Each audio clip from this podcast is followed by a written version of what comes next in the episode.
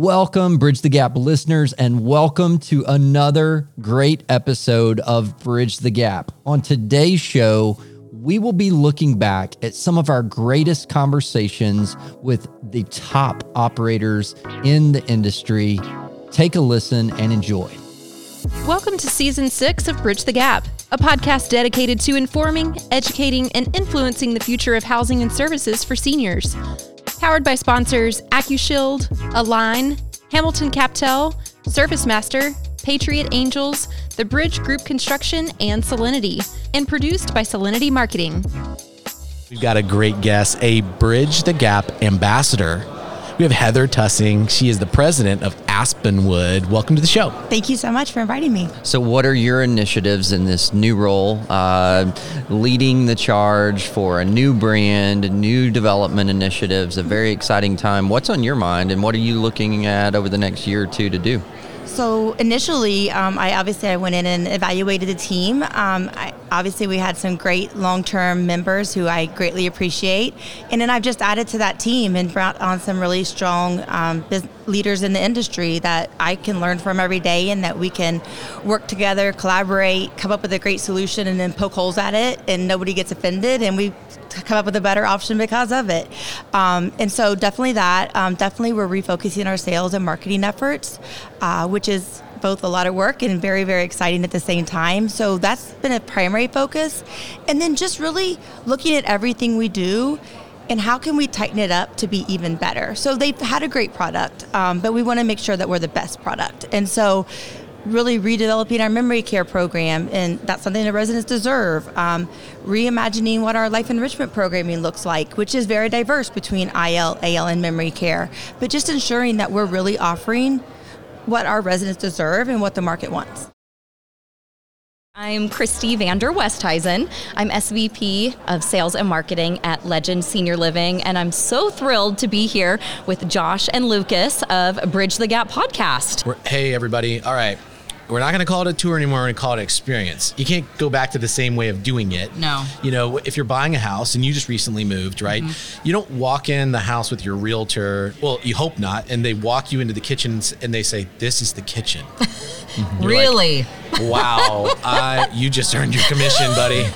this is cutting edge stuff, right? No, you don't want. You know, that's not what you're looking for when you're there, right? Yeah. But when you buy a home, there is some of that magic that where you feel this could be our home. Yep. Right? Yeah. So how do you craft that same experience in a senior living community? It's with the people.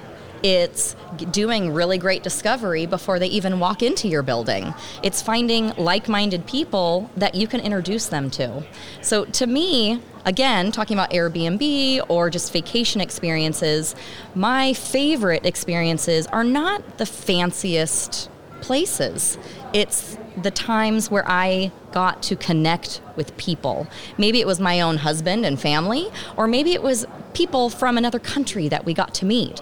But it's the people that make the, the experience. And how do you do that unless you, or how do you do that in senior living unless you're getting to connect pe- one another and people and like-minded people and team members and residents and family members. How do you create an experience without connecting people? I, and i don't know. I mean one of the simplest things that we can do and, and again I'm, I'm totally guilty of doing this when i was a sales director but calling it a 10 o'clock tour. Oh we got a 10 o'clock tour and a noon tour and a 2 o'clock tour well, that's great, and that shows that people are interested, and you're making a connection on the phone and scheduling the appointment. But who are they? Who is the 10 o'clock tour, right? Who is she as a person? What is her life story? What is something that, that a team member, when hearing it, can connect the dots and then make that connection when they see that 10 o'clock person walking through the door and looking a little lost and a little nervous? It's, it's creating. Um, uh, it's creating tools, and, and usually that's a couple sentences about who this person is to the entire team so that we know who's walking in our doors. There are so many other ways to do that, but I think we need to stop thinking of tours as numbers and not even have names. Um, and think of them as people with amazing life stories that we want to get to learn from. And how do you learn from them unless you ask? Yeah. Right? Absolutely. It's totally a relational driven experience. It's not a transactional. We are at ASHA in Scottsdale. An incredible guest on today. We want to welcome David Eskenazy. You are the CEO of Cogir. Welcome to the show. Thank you. Love to know number one, why you're so passionate about the industry, why you've dedicated your entire career to this, and then we'd love to know about more about Cogir. Sure. Um, well, my entrance into the, you know, I, I, don't think people when they grow up uh, and they're seven years old. Uh, aspire, you know, astronaut, fireman, senior housing. You know, I don't, I don't think that happens. You know, I mean, maybe one day it might, but that's just not quite how this works. Uh, I think everybody has probably a little different story as to how they got here. Uh, for me, you know, I was a CPA and a big eight accounting firm, KPMG guy coming out of college, and uh, uh you know, senior housing. I, I don't think I'd ever heard of it. Uh, I went into the hotel business. I was 20 years in the hotel business in Seattle. We developed about half the big box hotels downtown. Uh, we built them, we developed them, we operated them, and I was very much in the hotel business. And ultimately, my mother had an early onset of Alzheimer's, so they found themselves in the same nursing home. And I, what I won't forget about that is what that looked like and what that looked like was uh, kind of like one flew over the cuckoo's nest. You know, I will remember the shiny floors, and they were uneven, and, and this visual of what that was like. It was so institutional, and this was the best that money could buy. You know, my family could afford great care, and that's what you got. That's what that looked like. And uh, you know, that was sort of a pitiful memory, to be honest with you. Um, but I also didn't realize what the industry had done to change that until later in my career. So when I was in the hotel business a while, I got a phone call. Uh, would I consider going into senior housing? And I, I just I did remember that visual, and I wasn't terribly interested in that. But I took a tour of a building, and it was a building that looked nothing like that visual. And I was like, wow, you know, really, um, this is this is great. Uh, that that this industry has tra- transformed into this. That I could get my brain around, and it quickly became a collision between hospitality and that nursing home. And I thought that's that's pretty cool. So on paper, uh, the senior housing industry is not a lot different than a hotel. There's occupancy and rate, food and beverage, and various departments. Uh, so I could certainly get my brain around the business side of it. Uh, but the real estate piece of that and the design and some of the things that could advance uh, away from that visual that I had was something I thought, you know, was very interesting and very worthwhile. So it seemed like a, a real fitting uh, part to where I could take my career. And so that's kind of how I got there. We're in San Diego at the Spring NIC Conference, and we're having a great time with a great guest. We want to welcome Leon Grundstein. You're the founder and the CEO of GenCare Lifestyle up in Seattle. Welcome to the show. Yeah, thanks for having me here. I'm really excited to be on your podcast. Well, I'm curious because you talked about the team. I know you've talked so much about the rich culture you guys have. We've obviously heard the impact of the average length of stay, which I think is a huge statistic um, in support of this model you know, when so many operators, I think, are trying to figure out how to remove responsibility and remove task and, and scale back what the team members are having to do, your model sounds like, wow, we're raising the bar. Our team is really getting in there and doing a lot. But it sounds like it's actually having a positive impact, and you're taking a little bit of an opposite approach to what many operators are doing to the labor challenges. Tell me about that approach and that strategy, how you're seeing that uh, even in the recruitment of team members?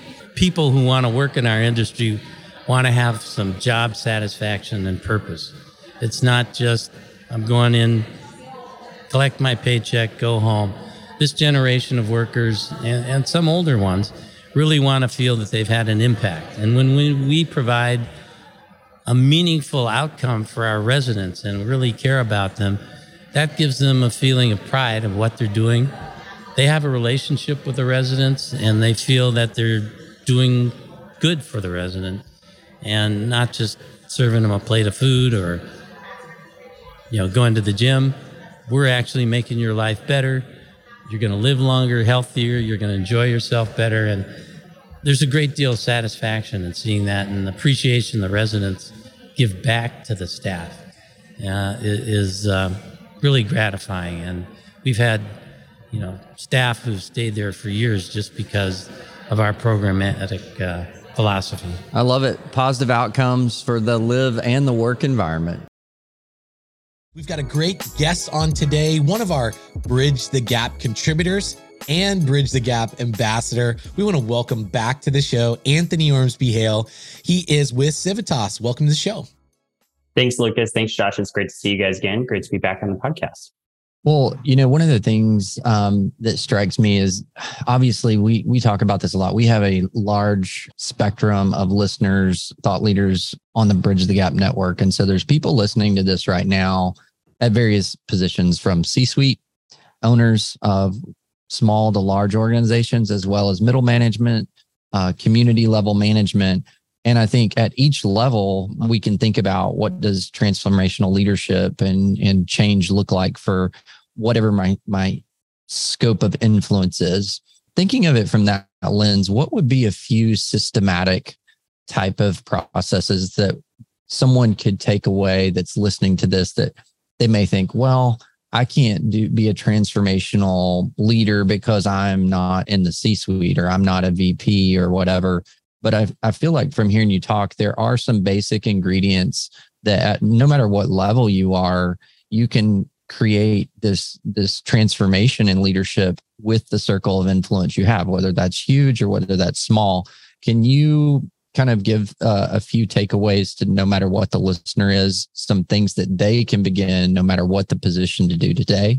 One of the things that we've started doing at Civitas is the objective and key result planning process. And I talked a little bit about that in my Contributor Wednesday series, but uh, we've also started sharing weekly updates across the company of, hey, here's where we are. For example, this morning on our daily team huddle, we talked about where are we with our controllable move outs? You know, here's where we are for this month. What can we do to prevent that number from increasing? And it's great to have an entire company focused on our objective of enhancing our financial performance. And there are other ones too, enhancing our customer experience, our employee experience, and we rotate those out. But I don't know a CEO or a founder out there who doesn't want his or her entire organization focused on what can we do to enhance financial performance or enhance customer experience. And the way you do that is by getting people to talk about it and other people. So it's not just Anthony or Josh or just Lucas. It's years and years from now. If I ever left other people would know how to carry on that practice. So it creates a, a culture within a community or within an organization where it's not just dependent on one person. And that's really how you cement organizational change. And that's transformational leadership when it lives beyond you. Here in Park City at the ASHA Summer Membership, not a retreat, it's more like a conference. Right? It's the mid-year meeting. It's a mid-year meeting. Okay. Now that we've established that, we can move on to our good guest today. He's a very big deal at Distinctive. He has several titles: president, chief. He's over development and a good, good friend and ambassador of BTG. Chris Hoard, welcome to the show. Thank you. Thanks for having both of you. You've used building those relationships to to really get you to the success you've had and where you are today how is that uniquely positioning you and your brand for like the very challenging times that senior living has been through and i don't think we're finished with? No. Um, i think what i found was everybody can work through anything whatever the challenge may be but they just have to be treated with respect and hey let's gather everybody around and see how we can overcome these obstacles or maybe even not an obstacle. Maybe we just have something that we all need to work on together and there's a couple different good ways we could go. What's the best way we can move this thing forward? I've always felt if I give, it'll eventually come back. And I, I know it sounds a little bit cliche. I know there's lots of that around there, but it's very true. I've always found that if I can go help Josh, somewhere down the road, Josh and I are going to have the opportunity to work together, or he's going to put somebody else in my pathway, which has happened, by the way, right? So I think our brand today, we call ourselves at Distinctive Living a boutique E operations, right? We're distinctive living. And so we're trying to focus on the positive. We want people to come and live.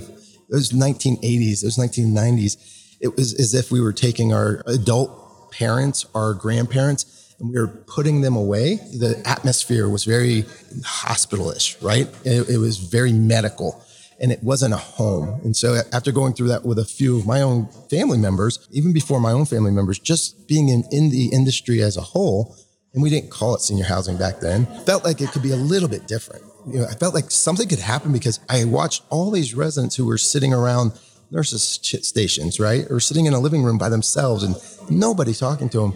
Yet every interaction I had with them, I would find this download of history and amazing lives that they lived and they weren't done living. And so I think that's what our focus is today. I think that's what my passion has been. My passion is people. It's great that I get to go do construction. It's great that I get to do development, get in finance. But at the end of the day, we're talking about human beings. And we're talking about family members who are making these unbelievable choices of, I got to somehow separate myself from my mom or my dad who's always taking care of me. How do I put them out? Or a spouse. How do I put that spouse away and how do we bridge the gap, excuse me, of not having that thought process of putting away? Hey, we're going into a new chapter and it's going to be a lot of fun. And we have this wonderful environment. We want the grandkids to come. We want the children to come. And we want them to live more experiences and memories. So I think for me, going back to hopefully your original question here, what can I do? What can we do as an industry? And I think that's be community watch out for one another. And I have done it with you guys. I have a lot of people in my network where I don't know if I've done any deals with them. But what I have found is opportunities to help somebody else. And I see that come back. So that's what I'm grateful for. Beautiful Utah day here at the ASHA Summer Membership Meeting. And we got a great guest on. I want to welcome Dan Williams, the president and CEO of Ally Senior Living. Welcome to the show. Hey, welcome. Thanks for having me, Lucas. Appreciate that. You go in and you start executing um, a strategy that you have that you know if we'll work the strategy, if we're committed to the strategy, it's going to get us to these results. But oftentimes, what I've found is that some of the capital that's maybe purchased, they don't really understand or have the patience to get there, to take all the steps, and they want to just a short term, yeah. put lipstick on Yeah. it and make a miracle happen. So, how do you set the tone for expectations going into a project like that and give them an executable plan and get everybody rallied around that? I mean, that, that Yeah. seems like a big part of the challenge. It is. And I, you know, the key, one of the key words you just said was executable because it's a lot of trial and error to begin with. You have confidence you can turn a building around. So you tell, you tell them, Hey, yeah, I can do this. I'm fine. Just don't worry about it. just go, that how you go look. it? Yeah. I'm like, you know, you got spreadsheets. I get it. Go look at those spreadsheets. Let me do this. Okay. But their patience runs out. Yeah. You know, because, and I get it. I mean, they have, you know, the, the pressure comes all the way down. Mm-hmm. Money makes the rules. It can come from the lender. It can come from the LP equity. It comes from GP. It comes all the way down. And you're down there trying to execute, you know, certain plans that will turn that building around, managing those expectations. I have people that work for me that do it much better than I do because I get a little impatient myself, frankly. All in all, when you get a capital provider or an owner investor that's been in the business a while, they understand that you just you can't flip them overnight. Typically, I mean, you, sometimes you can, but that's rare. It takes patience. It takes executing a plan over and over.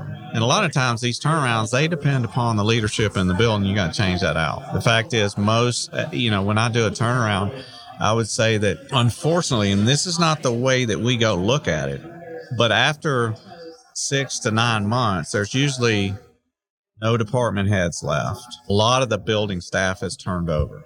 They've either their choice or by our choice, you know, had to be replaced or they've chosen to go work for somebody else where they're better fit. While you always try to hire the best person, you really don't know that until they get in there and start performing. And then you give a little time. And if you go through that two or three times to find the right person, well, that's stretching it out. And in capital, usually that's tough on them. It's tough on them. But luckily, we've been able to come up with some uh, some good screening systems and stuff and hire better. Thanks for listening to another great episode of Bridge the Gap. Thanks for listening to Bridge the Gap podcast with Josh and Lucas. Connect with the BTG Network team and use your voice to influence the industry by connecting with us at btgvoice.com.